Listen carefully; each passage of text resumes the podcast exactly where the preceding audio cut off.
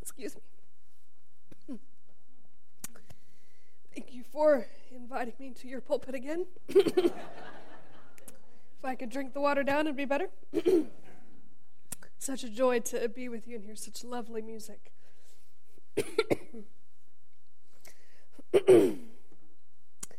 Several years ago, I was sitting at Christmas Eve Mass with my spouse and his family. I was churchless and directionless, knowing I could not return to where I came from, but also uncertain of where I was going. Although I had felt the call to Unitarian Universalist ministry, I had not yet acted on my call. I knew it would be years of work and starting over in a new church community and a new denomination. The task was daunting, and I was afraid afraid of rejection. So there I sat in that Catholic church, watching the ritual unfold like the intricate, centuries old performance and meaning making that it is. Profoundly moved by the multitude of people from all walks of life and from all parts of the world, kneeling and standing and kneeling and standing and reciting over and over incantations, which were likely in one of those books sitting in front of me but as an outsider, I wasn't sure where to look. And for a brief time, I was caught up in the moment. I toyed with the idea of continuing my work as a teacher, joining the Catholic Church, making my in laws happy, and avoiding my call altogether. Then it hit me like a ton of bricks. I couldn't become Catholic. And not because there was anything wrong with being a Catholic. I could not become a Catholic because I am a heretic. I wrote a published master's thesis on why the Methodist Church should incorporate non canonical Christian scripture into their worship. This was not going to work. From the beginning of our evolutionary process, we humans have been a tribal people. We have banded together with like minded folks, whether to hunt bison, gather around the campfire, or put on all black and go protest the actions of our state legislators this uh, past week, as we were driving into GA, my family and I were caught in a taxi cab where the taxi driver was forcing us to listen at a loud volume to the musings of Rush Limbaugh.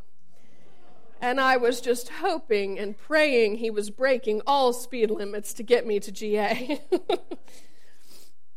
At some point, likely to diversify the gene pool and ensure our genetic success, we decided we wanted to band together with other tribes, and so we created institutions. In creating institutions, we were forced to create the rules by which we lived with one another. Rules which have the potential to live on long after we are gone. This process is at times difficult and has even been deadly, as compromise in the midst of heated discussions is difficult. Just look at our state capitol over the past couple months to see this process in action. Institutions are part of each of our lives, from our family structures to our workplaces to our community at large. These institutions may have a positive or negative connotation for most of us, but for most of institutions, there are a plethora of emotions and a mixture of positive and negative connotations. Some individuals, due to the considerable influence they have had on other people, seemingly become institutions all on their own. One such person was Juana Inés de la Cruz. Her first name is spelled J U A N A, but I refer to her as Juana Inés throughout the sermon. She was born the illegitimate daughter of a Spanish captain and a native woman near Mexico City many, many years ago. Juana Inés is considered Mexico's first prophet and playwright, and she is so revered in Mexico that her birthplace is named in her honor, and her face adorns the 200 peso bill. Can you imagine a woman's face on paper money? Recently, Netflix made her story into a multi episode TV series simply called Juana Inés. Netflix's summary of the series is as such Juana Inés de la Cruz, a powerful feminist nun involved in a forbidden love affair with a woman faces oppression in 17th century Mexico. And it is all based on truth. Without spoiling the plot, Juana Inés is a precocious child who follows her sister to school.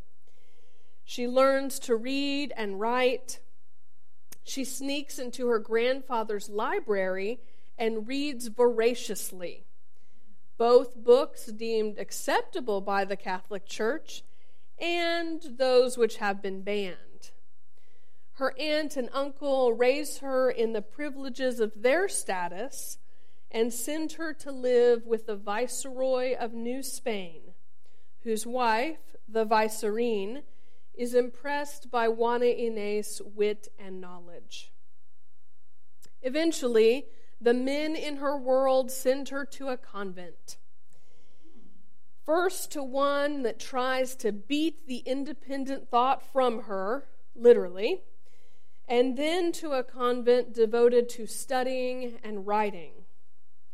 Now cloistered and in an environment where she has little else to do, she writes as much as possible and receives the accolades of her friends back at court and all over the world. Within the Catholic Church, however, Juana Inés struggles to be appreciated for her compassionate and controversial theological beliefs. Many in her religious community betray her personally at some point, and eventually she is given the choice to either leave the convent have the freedom to publish her works and live with her friends in luxury and court, or to hand over her vast library, remain in the convent, and commit to stop writing. Given the choice between the freedom and convent, Juana Inés chooses to remain in the convent. Despite all the drama, the betrayals, the triangulation, the manipulation, Juana Inés chooses to remain part of the institution because for her, the actions of a few do not represent the entire Catholic Church, and certainly not her faith and devotion. Watching this series, as the controversies began to burst forth in our own church was especially provocative for me. Our Unitarian Universalist Association president resigned over a hiring decision four months before General Assembly. More top leaders of our organization resigned. Recently, Reverend Don Southworth the executive director of the UU Ministers Association, stepped down for a series of letters sent in such a contentious resignation that it was deemed by multiple parties that he should not even come to General Assembly this year. Our congregations and ministers have since been very intentional about discussing issues of race, and the conversations and the controversy continue. Some of the conversations have been civil. In the midst of this, we learned that a beloved minister at another congregation had been arrested. Persons from this community may have volunteered at his congregation or supported fundraising. Many of our clergy were students in his classes. The sense of betrayal and heartache for our own denomination has been pervasive of late. What was the first institution that let you down? Was it your family, your school, your workplace, your church, your neighborhood? The first institution that disappointed me was school. I was in first grade. As the rest of my class learned to read using phonics, which I didn't understand, I would daydream and stare out the window. Once every couple of weeks, my teacher would make me stand at the front of the class while she pulled out every untouched worksheet from my desk and scream at me about why I didn't do my work. I daydreamed then, too. What no one understood at the time, including my own parents, was that I already knew how to read, and books had given me the escape I needed to make it through that moment. For some children, even perhaps for some of you, that trauma would have discouraged them from ever trying again. Fortunately for me, my second grade teacher was as sweet as a cupcake, and I loved every minute in her classroom. Lavon Wersig tried her best to position each phonics lesson based on a food and despite all that, I still don't quite understand, but she gave it a college try. Our denominational history shows that we can endure any storm. Several decades of compromise between the Unitarians and the Universalists led us to our combined church. While it was not a perfect merger, the Universalists did not disappear. They continue to inform the UUA and its churches. The Universalists had attempted to merge with other denominations before, but it was the Unitarians and the Universalists together who were able to create a new institution where both of their values were supported. Disappointment and betrayal in adulthood often bring up in us the many emotions and responses from our childhood. When we face disappointment in an institution, we are tempted to respond in the same ways we responded to those initial disappointments as children. One of the benefits of our UU faith is the opportunity to learn from all of the world's wisdom traditions in how they respond to controversy and disagreement. When Jesus was asked to pronounce judgment on the adulterous woman, he said nothing, but instead bent over and drew in the sand, listening to their accusations and eventually advising the crowd. The Buddha, who came from a tradition which encouraged debate, wanted his followers to practice truthful speech and loving speech in all of their debates. Juana Inés teaches us another possible response.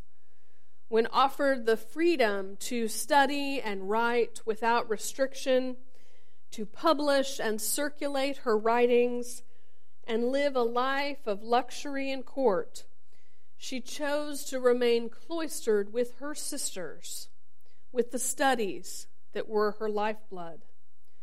Ultimately, despite the betrayal by certain sisters and difficulties caused by others, she wanted to be in community and stay within the boundaries of her faith. Despite her intimate connections with a church known for its inquisitions, oppression of women and persons of color, oppressive theology, all powerful leadership, and so much more, Juana Inés knew that her church was made up of the people who were a part of it, and she focused her love on the people. This year's General Assembly was fraught with much tension leading up to the event.